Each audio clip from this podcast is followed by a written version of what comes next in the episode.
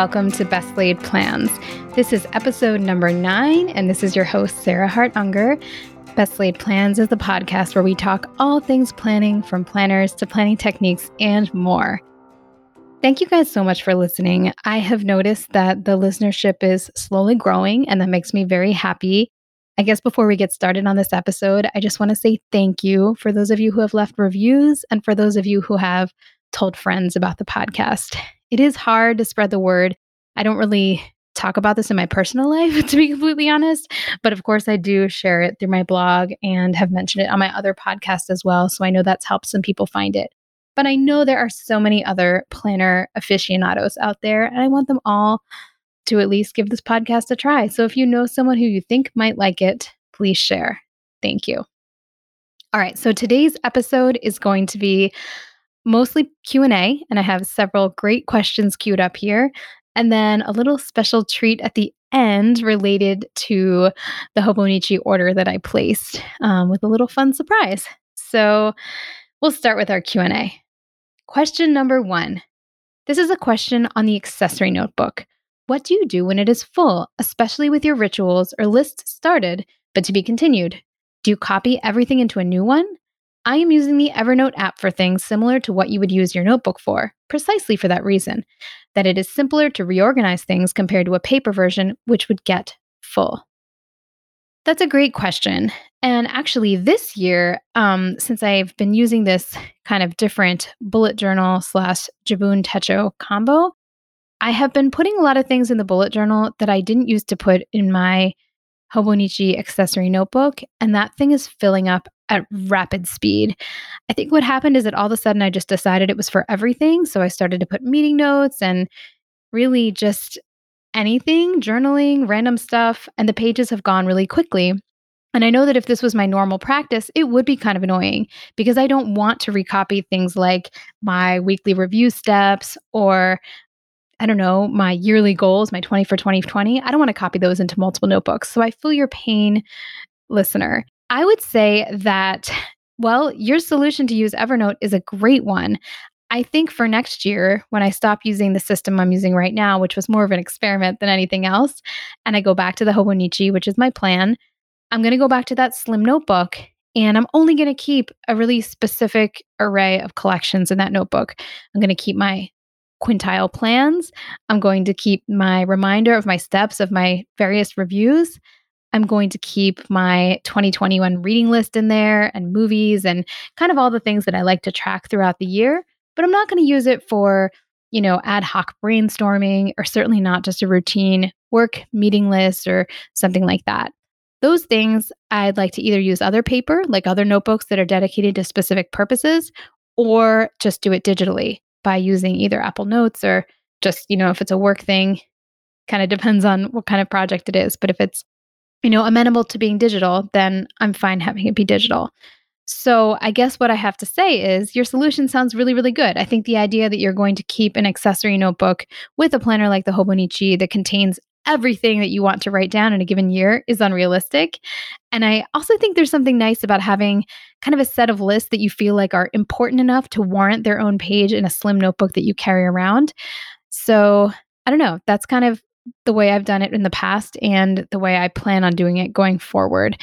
I don't necessarily love my current solution of just kind of throwing everything in one beautiful Archer and Olive bullet journal. While I do love the notebook itself, I don't like that I have like important things like maybe a whole quintiles goals list right next to some, I don't know, seminar notes. It doesn't really make sense to me. So there you go. I would say triage and use electronic for what works for electronic. All right, question number two comes from Jada. She writes, I would love to hear more on planning workouts and meals. Where do you get your inspiration and how do you stay motivated to stay on track with your exercise? Well, you know, I don't want to say I have the answer that will get every human being to exercise because clearly it's really challenging for a lot of people. And I get that for various reasons. I will also throw in the fact that I am an upholder. If you know Gretchen Rubin's four tendencies, upholders tend to do pretty well. If they assign themselves something, they're probably going to do it. So for me to sit here and say, well, I know how to get everyone to exercise would be sort of ridiculous. I do, however, know to get how to get myself to exercise. So I will just share what I do. And for me, I tend to plan it out in advance. I know, surprise, surprise, right? But every um, Monday morning or sometimes Sunday afternoon, depending, but honestly, usually Monday morning, I sit down and write down what workout I plan to do each day and I write it in my planner. And I look at the time slot of each morning. If I know that there's some morning where I have some obscenely early meeting, that would be a day that I'd rather plan a rest day because I'm the kind of person who would much rather just plan not to work out and enjoy the rest than be stressed out all day about how I'm going to get in some workout that I promised myself I would do but didn't do. I find that very distracting and not very much fun. So I really look ahead to see if it's feasible.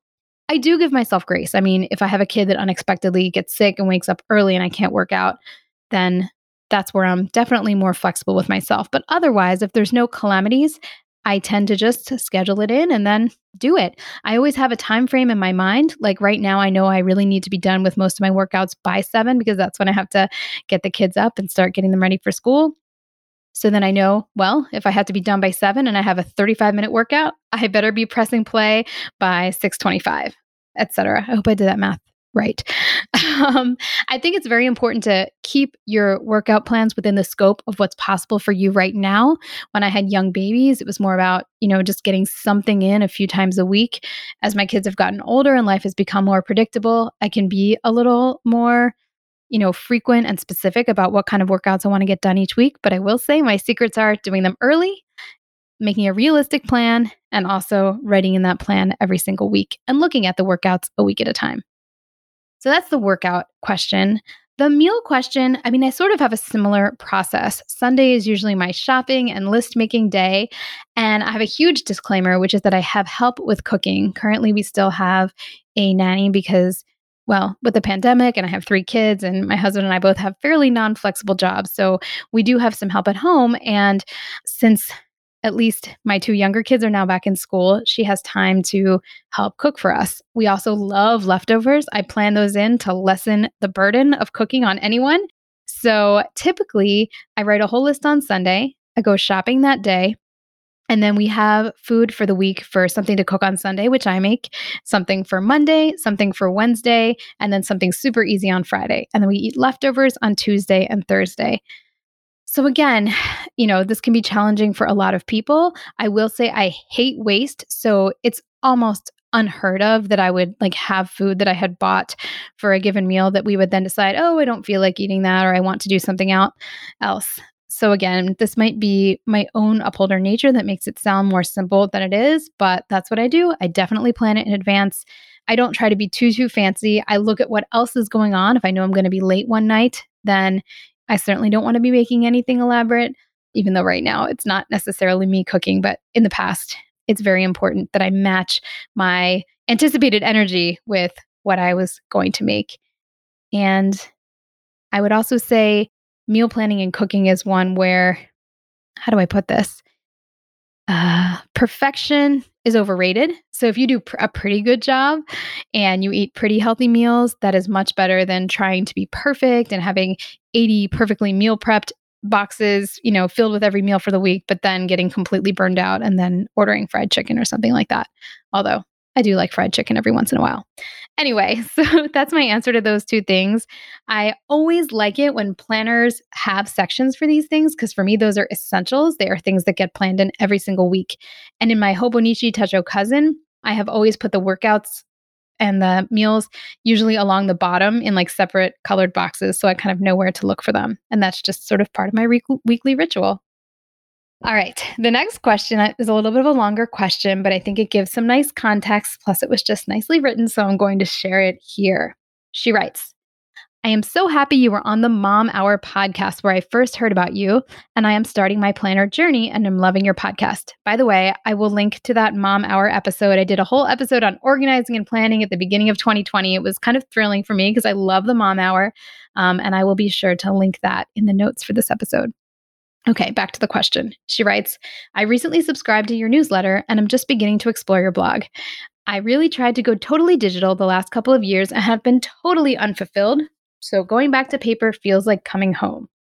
My question if you have a special project that you want to track in your planner, how do you earmark it so it doesn't get lost? Or do you not keep this type of thing in your planner? For example, I'm trying to put together my thoughts around items to sell, record record of research for price, did I take a picture of it, have I written the listing, etc. Kid things to hand down, donate. We have a small house, so I can't physically separate these items yet before they go out the door, and putting this all together in my planner makes me feel like I am still making progress. However, it is mixed in with my daily, weekly pages currently, so it's a lot of flipping. I welcome your thoughts. If your to do list is anything like mine, it often takes on a life of its own. I'm Eric Fisher, host of the Beyond the To Do List podcast, and each week I talk with productivity experts, authors, and creatives as they share their insights on how to live life beyond the to do list. People like Phil Rosenthal of Everybody Loves Raymond and Somebody Feed Phil about creativity, family, food, and travel, productivity expert David Allen on getting things done, and Whole 30 founder Melissa Urban on setting boundaries in your personal and professional life. Find a great new episode each week on Apple Podcasts, Spotify, or wherever you get your podcasts. Today's episode is sponsored in part by Factor. Factor is sponsoring this episode with an awesome discount code PLANS50 to give you 50% off your first month and 20% off the next. Trying out our sponsors helps keep the show going, and I think this is a wonderful time to give it a try, given that it's always a busy season. Factor offers no prep and no mess meals that are tailored to your wellness goals. They offer multiple options from protein plus to plant based to keto and many more. No matter what your health goals are, you can keep kitchen time to a minimum while enjoying healthy and delicious meals with premium ingredients with Factor. You can get started feeling great and fueling well now by giving them a try. Head to factormeals.com slash plans50 and use code PLANS50 to get 50% off your first box plus 20% off your next month. That's code PLANS50, P-L-A-N-S 50 at factormeals.com slash plans50 to get 50% off your first box plus 20% off your next month while your subscription is active. Today's episode is brought to you in part by Jenni Kayne. I love Jenni Kayne, and I hope you love shopping there to support the show. When you do, visit jennikayne.com and use code PLANS for 15% off your first order. We are now well into spring, and there's no better time to shop for beautiful cotton sweaters that can take us right into the next season. And definitely take a look at their dresses. They have so many pretty ones. I'm obsessed with the day dress. It's so classic and versatile. Plus, everything in their collection is designed so intentionally that you can style pieces together without a second thought. All of their sweaters and tops pair with jeans, work pants, and more, and can be styled to fit practically any occasion. Find your new spring uniform at jennikayne.com. Our listeners get 15% off your first order when you use code PLANS at checkout. That's 15% off your first order at J E N N I K A Y N E dot com. Promo code PLANS. Let getting dressed be one less thing to worry about. Okay, I love paper. But with that kind of a project, I would not use paper. I would use something that makes it really easy to see everything next to each other. You could even paste in digital images or links to things you've put on sale. I think that you might want to use paper to remind yourself of this project. So keep the sales project as like a goal in either your monthly goals or your quintile goal or even like a big yearly goal so that you're looking at it and you remember that you have it. And you could even do like a fun project tracker in your planner where you i don't know for every items that you have done you you color something in. Like i think there might be something motivating you could do in your planner that corresponds to this project. But if it were me and this is not the only way but i think it's probably the more natural way i would just keep all of the kind of technical details organized digitally and that would be easy to do on like an evernote page or an apple notes page or google keep et cetera et cetera and probably a little bit easier because you would be able to include things like links for listings. Um, you could even do it in excel honestly because i'm thinking that well this is something where you'd want to have kind of columns and lines and it would be easy to keep track of each item that way. So yeah i don't think paper is the end all be all. And I don't think we should force ourselves to use paper when something else could work better in certain instances. And for me, this is one of those examples. I would be curious if anybody else has a project like this where they've actually had more success on paper um, or who has a different opinion. I'm certainly glad to hear them. But I think this is one where I would go digital. All right, next question. Here's a question for you. What are strategies for tracking small tasks related to a calendar event or for tracking things to bring to an event? Examples bring checkbook to meeting with contractor, or kid brings something green to Zoom class on Friday. She writes that generally she keeps all her events in Google Calendar, actually in four separate Google Calendars personal, work, kid one, and kid two. her personal tasks in Todoist, and she uses an Inkwell Press daily page to focus the day's events and tasks. She writes she typically fills out the Inkwell Press daily each morning after looking at the GCal and Todoists. Those small tasks often don't feel big enough to make a task in Todoist, and it clutters up the calendars to put reminders in the title. Sometimes I put the tasks in Todoist, other times in the calendar, and sometimes I just remember, but what are other strategies? I will throw this one also out to you listeners because I am not a digital calendar guru, and maybe there is a solution that's more embedded into Google Calendar. But my low tech answer okay, my first answer was, well, why don't you just pre write it on the daily pages? That way, when you get up that morning, you'll see all your reminders that you lovingly left for yourself. But she said, ugh, I can't stand starting the day not looking at a pristine page to set up. And I completely get that. Plus, what if something gets moved around and the reminder would be in the wrong place? But then I came up with a, another low tech solution. Maybe a sticky note could be filled out and then left on the daily page for her to discover later. That way, she's not, you know, sullying that pristine morning page. And if the event gets moved, she can just move the sticky note. And I agree with you, it is kind of clunky to throw in bring checkbook into your Google Calendar title. Although it's also, you could do some of those things. If it's a simple little reminder, then maybe that would actually make the most sense. So, yeah, those are my thoughts put it on the daily page, use a sticky note if messing up the page bothers you, or stick it kind of sneakily into the title of your Google Calendar event. If it's something that you know you're really bad about forgetting, like for me, those kids dress up days, like wear something green in front of Zoom. I don't know, I'm sort of rebellious about that. Like I don't really want to have to remember that, so I'm not very good about doing it. But if I did want to remember, I would probably just put an alarm in my phone for that day to just remind me in the moment, oh my gosh, it's time that they're getting dressed. I know they get dressed around 7:20. It's going to go off and I'm going to see it say Cameron needs to wear green or something like that. All right, so those were our question and answers for the day. To summarize, we talked about exercise and meal plannings. I discussed my use of the accessory notebook and how to prevent it from completely overflowing. We talked about tracking special projects and whether you do that in the planner, outside of the planner, and you know when to make paperwork versus digital. And then finally, and this is the one I'd really love listener input for other ideas, but what are strategies for tracking small tasks related to a calendar event? Now we're going to go on to a little special treat part of this episode. I'm going to share a little bit of backstory.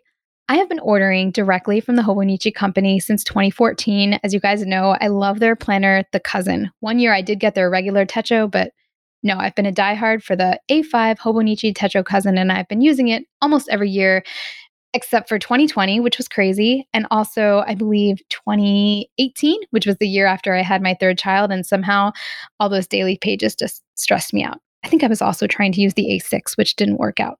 Anyway, so this year, I started talking about the sale pretty early, and my daughter expressed a lot of interest in participating. The backstory is that last year I had actually gotten her an Erin Condren kids planner for Hanukkah, and she didn't really use it. She was really, really excited about it. And I think she liked the idea of having a planner just like I do. But she'll tell you why it wasn't a great fit for her.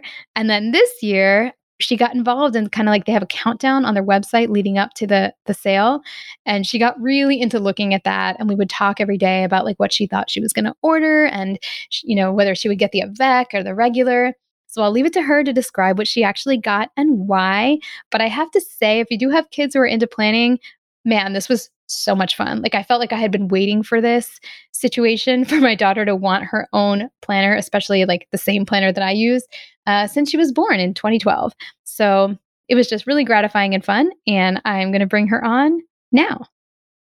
So without further ado, I'm introducing my daughter, Annabelle. Would you like to say hi, Annabelle? Hi. Annabelle, can you tell everybody how old you are? Eight. And what grade are you in? I'm in third grade. When did you first become interested in planners? Last year, before Hanukkah. Before Hanukkah, because yeah. you decided to get the Erin Condren Kids Planner. Is that right? Mm-hmm. And what did you think of that planner? I didn't think it was exactly right for me because I feel like I needed a little bit more space for it. A little bit more space for each day, you mean? Yeah. I didn't really like how there was only a monthly list of everything, and like there wasn't a lot of space for each day. Yeah. But what I did like about it was that after the month, it would be like there would be a fun activity to do, and it would be really cool. So there were good things about it. So what made you decide that you were interested in getting a Hobonichi this year? Well, I looked at yours, and yours was it had a lot of more space than the the Erin Condren Kids Planner. So I decided just that I wanted to get that one because it looks like it had a lot of space. And did you have fun looking at all the choices and the options? Yeah, looking at the planner covers were really fun. And what cover did you end up choosing? I chose Cookie Monster. Can you describe the Cookie Monster cover for us a little bit? the Cookie Monster cover on the inside it has a little picture of a bunch of Sesame Street characters, and on the outside it's very fuzzy and it's blue. It's like super soft. it's very soft and it has a mouth with two eyes and i don't think those are soft but the rest of it is and it has little tiny cookie marks that and the cookies are what? Do you know what they are? The page markers, right? yeah Yeah. That's so it's the cutest thing I've ever seen and half of me just wants to borrow it, it's yours. Mhm. And do you remember what else we chose to order from the the sale? we chose to order cookie monster pens Well, Cookie blue. Monster pens. We got some blue markers that kind of matched with Cookie Monster, which was really fun. well they weren't cookie monster but they match with they're like perfectly And so how do you plan to use your Hobonichi? i'm going to use it every day i'm going to write down everything i'm going to do Awesome. Like a to-do list or more I'll- like after you do it? I'm going to put check boxes next to it. and if I do it, I'll put a check. If I don't, I'll put an X. That sounds amazing. Will you put memories in there too? Yeah. Okay. Well, I am very much looking forward to planning with you, Annabelle. It's going to be a really fun year, maybe better than this year. Do you have anything else you want to tell our listeners?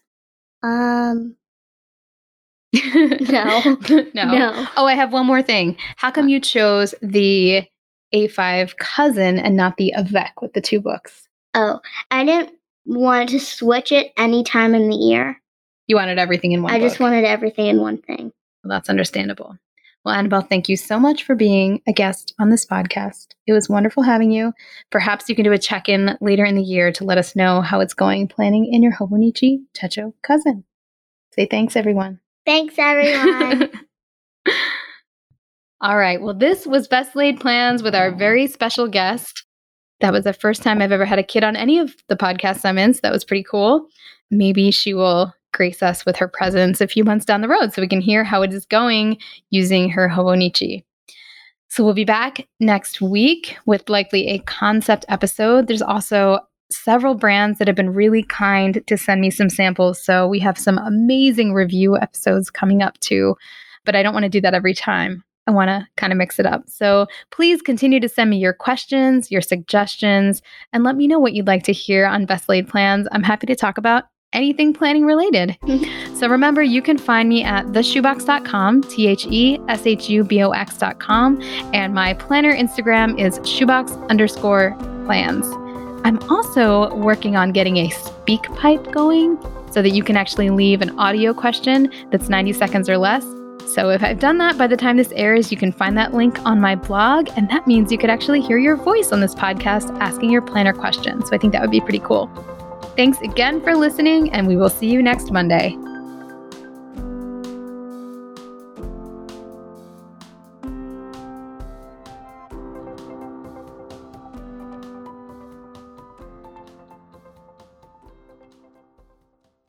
This podcast is part of the Sound Advice FM network. Sound Advice FM, women's voices amplified.